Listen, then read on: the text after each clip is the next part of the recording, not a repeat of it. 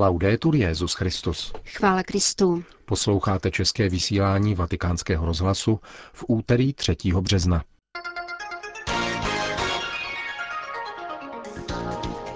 Učme se jednat dobře a nepředstírat svatost, řekl papež František v dnešní ranní homílí v domu svaté Marty. Po Marxovi přišel gender. Francouzský jezuita a psychoanalytik Tony Anatrella poskytl italskému tisku obsáhlý rozhovor o ideologii genderu. Jeho první část uslyšíte na závěr našeho pořadu, kterým provázejí Milan Glázer a Jana Gruberová. Zprávy vatikánského rozhlasu.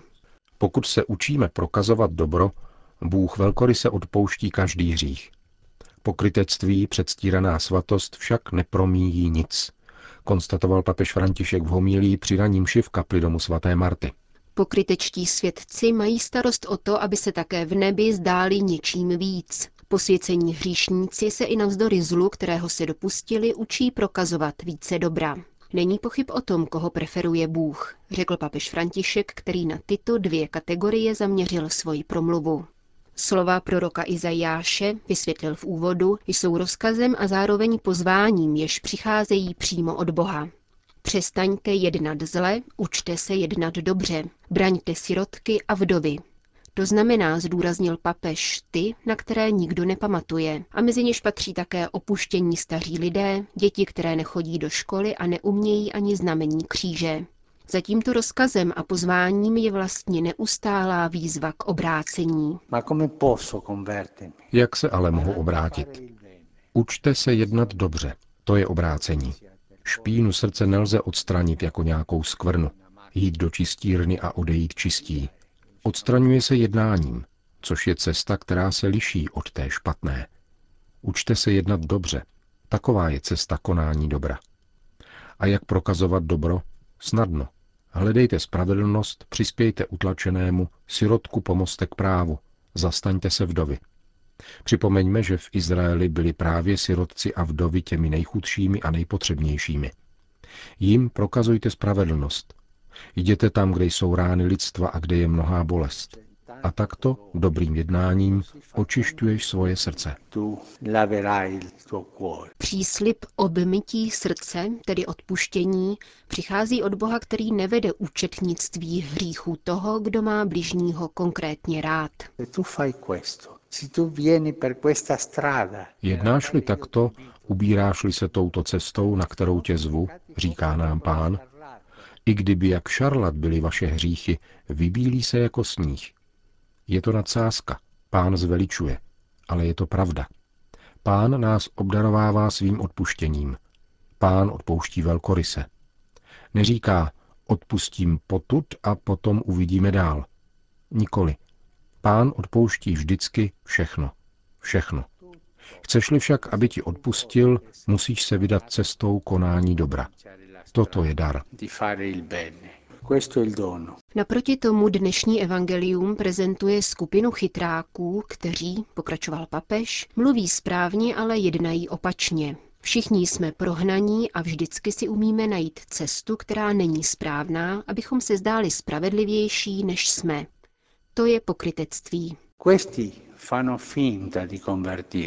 Takoví předstírají obrácení, ale jejich srdce je lež. Jsou lháři. Je to faleš. Jejich srdce nepatří pánu, patří otci všech lží, satanovi. Je to předstíraná svatost. Mnohokrát před ním Ježíš upřednostnil hříšníky. Proč? Hříšníci o sobě říkali pravdu. Odejdi ode mne, pane, neboť jsem hříšný, řekl Petr. Takový to však nikdy něco podobného neřeknou. Říkají, děkuji ti, pane, že nejsem hříšný, nýbrž spravedlivý, Druhý postní týden nám podává tato tři slova k přemýšlení a rozjímání. Výzvu k obrácení, pánem darovaný dar, to znamená velké odpuštění, a léčku, to znamená předstírat obrácení a vydat se cestou přetvářky. Končil papež František dnešní ranní kázání v domě svaté Marty. Vatikán. Dnes byla na webových stránkách svatého stolce publikována statuta ekonomického sekretariátu, ekonomické rady a úřadu generálního revizora. Všechny tři dokumenty papež schválil ad experimentum již 22. února tohoto roku, tedy před odjezdem na duchovní obnovu, a vstoupili v platnost 1. března. Tento krok lze označit za konečnou fázi reformy zprávy financí a majetku Vatikánu. Ekonomický sekretariát, který je jakýmsi rozšířením dřívější zprávy majetku a poštolského stolce a jehož prefektem je australský kardinál George Pell, je ve statutech definován jako úřad římské kurie, v jehož kompetenci je administrativní a finanční kontrola a dozor nad všemi úřady římské kurie.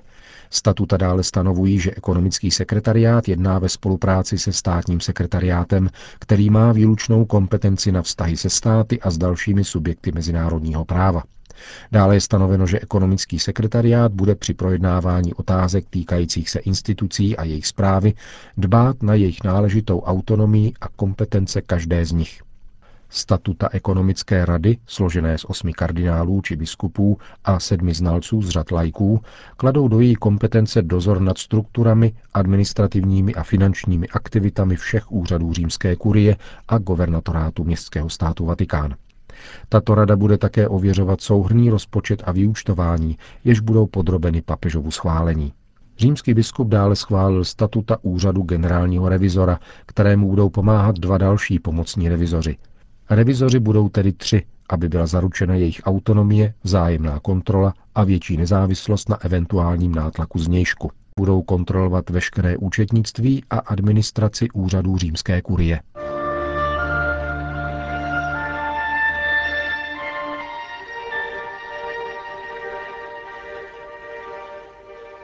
Nastupuje po marxistické ideologii a je rovněž tak destruktivní a totalitární, založená na pseudorovnosti a slepém zastávání různých sexuálních orientací, na základě kterých se buduje společnost. Řeč je o teorii genderu a zmíněná sociální organizace je jejím konečným cílem, vysvětluje italskému listu Tempy francouzský kněz a psychoanalytik jezuita Tony Anatrella. Poradce papežských rad pro rodinu a pastoraci ve zdravotnictví žije v Paříži, kde vyučuje na fakultě psychologie a filozofie a na Collège de Bernardin. Je autorem četných publikací, které prozatím nejsou dostupné v češtině. K nejnovějším italským překladům patří teorie genderu a původ homosexuality a Narcisovo království. Pane profesore, už delší dobu mluvíte o teorii genderu jako o totalitární ideologii. Napsal jste, že stejně jako marxismus v minulém století je právě gender současným bitevním polem. Není to přehnané? Předně nesmíme směšovat teorii genderu, říká Tony Anatrella, která čerpá z různých myšlenkových proudů, se studiem genderu. Genderová studia analyzují vztahy mezi muži a ženami ve společnosti a různých kulturních oblastech s cílem více respektovat jejich důstojnost, rovnoprávnost a příslušná poslání ale také sociologická studie, která je sama o sobě pouhou metodou pozorování, se mění v ideologii, když hlásá naprostou totožnost muže a ženy. Protože rovnost není stejnost. Vnucuje se tu víra, jejímž základem je ryze početní pohled na vztah, a podle které jsou muž a žena zaměnitelní. Je pravda, že muž a žena se stejnými kompetencemi mohou mít tutéž zodpovědnost – Avšak problematické je vyvozovat přesvědčení, že muž a žena jsou psychologicky a sociálně identičtí. Muž a žena se totiž nemohou systematicky ujímat téže úlohy ani téže symboliky, počínaje mateřstvím a otcovstvím. Tato egalitářská perspektiva pokřivila a zkomplikovala vztahy mezi dvěma pohlavími a z části vysvětluje, byť není jediným důvodem, proč jsou vztahy v rámci páru natolik obtížné proč už tolik lidí nevolí manželství nebo z něj má strach. V dějinách se vždy vracel tento sociologicky konstatovatelný jev. Jestliže ženy masově vstoupí do nějakého sektoru, muži odcházejí. Tak se školství, medicína a soudnictví stále více feminizují, zatímco muži se orientují na jiná řemesla. Avšak ideologie genderu nás tlačí ještě dál, protože tvrdí, že tělo se svou pohlavností není vůbec důležité při psychologickém vývoji, pokračuje francouzský jezuita. Ve skutečnosti se ovšem psychologie každého z nás vyvíjí v té míře, v jaké dochází k interiorizaci tělesné pohlavnosti. Různí autoři, kteří sdílejí ideologii genderu, tvrdí, že je nezbytné jinak pojímat sexualitu a organizaci společnosti. Podle jejich mínění už nelze definovat sexualitu na základě pouhé dvojí existující sexuální identity, mužské a ženské, což považují za nespravedlivé. Nýbrž je třeba vycházet ze sexuálních orientací jako heterosexuality, homosexuality, bisexuality, transexuality a podobně. Tímto způsobem by se pro všechny nastolily stejné podmínky, zatímco pokud se vztahujeme výlučně k identitě muže a ženy, vyřazujeme jiné formy sexuality. Jak je možné nevidět, že tento pohled odporuje reálné danosti? Ptá se francouzský jezuita. Pohlavní totožnost se ve skutečnosti týká samotného bytí člověka, zatímco sexuální orientace se týkají pohlavních pudů. Pokud se vše ubírá správným směrem, subjekt tyto pohlavní pudy na základě své objektivní identity zpracuje a začlení do své osobnosti. Pokud je však vyhledává jako takové prostřednictvím nějakého typu orientace, izolují se od jeho osobnosti, kterou pak udržují ve stavu citové nezralosti a s ní související nikdy neuspokojené impulzivity. To vše vyústňuje v nejednotnou a nestabilní osobnost, Řečeno jinými slovy, brát při definici sexuality v úvahu sexuální orientace, tedy domnívat se, že rozdíl mezi sexualitami má nahradit sexuální rozdílnost, založenou na pohlavní rozdílnosti mezi mužem a ženou, je destruktivní podobně jako marxismus. Společnost po 70 let podléhala zaslepení a dala se ovládat marxistickou ideologií, zakládající se na pseudorovnosti a na přesvědčení, že člověk je produktem kultury. Totéž tvrdí teorie genderu o sexuální identitě. Pokud je člověk pouhým produktem kultury, stane se z něj robot a vytrácí se jeho jedinečnost – Gender se stává totalitární v té míře, v jaké západní státy chtějí politicky reorganizovat společnost a vycházet přitom z nerealistického pojímání sexuálních orientací, jak se to děje v případě manželství v úvozovkách mezi lidmi téhož pohlaví. V homosexualitě přece nemůže mít původ ani manželský pár, ani rodina, protože tato forma sexuality mezi dvěma osobami téhož pohlaví nemá na psychologické, tělesné a fyziologické rovině ty též vlastnosti, jako sexualita zakládající se na rozdílnosti, jakou se vyznačuje jedině vztah mezi mužem a ženou. Poněvadž tedy tzv. homosexuální páry a rodiny ve vlastním smyslu neexistují, Jde tu především o jazykovou vyumělkovanost a tudíž rozpad jazyka. Je vždy jednoduché klamat slovy a pojmenovávat skutečnost spíše v poměru k vlastní představivosti než podle reality. Z homosexuality se ale stala politická otázka s cílem nové společenské organizace, která se na homosexualitě zakládá.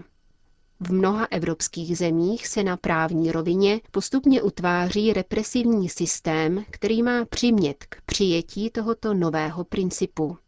Nediskutuje se tu o homosexuálních osobách, které mají být respektovány jako všichni občané, ale jde tu o militantní a politickou vůli učinit z homosexuality normu, která se účastní na řádu páru a rodiny. Sami bojovníci, kteří za tuto kauzu zápasí, velice jasně prohlašují, že manželství je třeba otevřít všem, aby se lépe zničilo. Cílem je dospět k rovnosti všech v různých vztahových formách. Opět se tedy setkáváme s myšlenkou, jakou ve svých počátcích uplatňoval marxismus v komunistických zemích. To byla první část rozhovoru s francouzským jezuitou a psychoanalytikem Tony Anatrelou o teorii genderu. Pokračování uslyšíte v některém z našich příštích pořadů.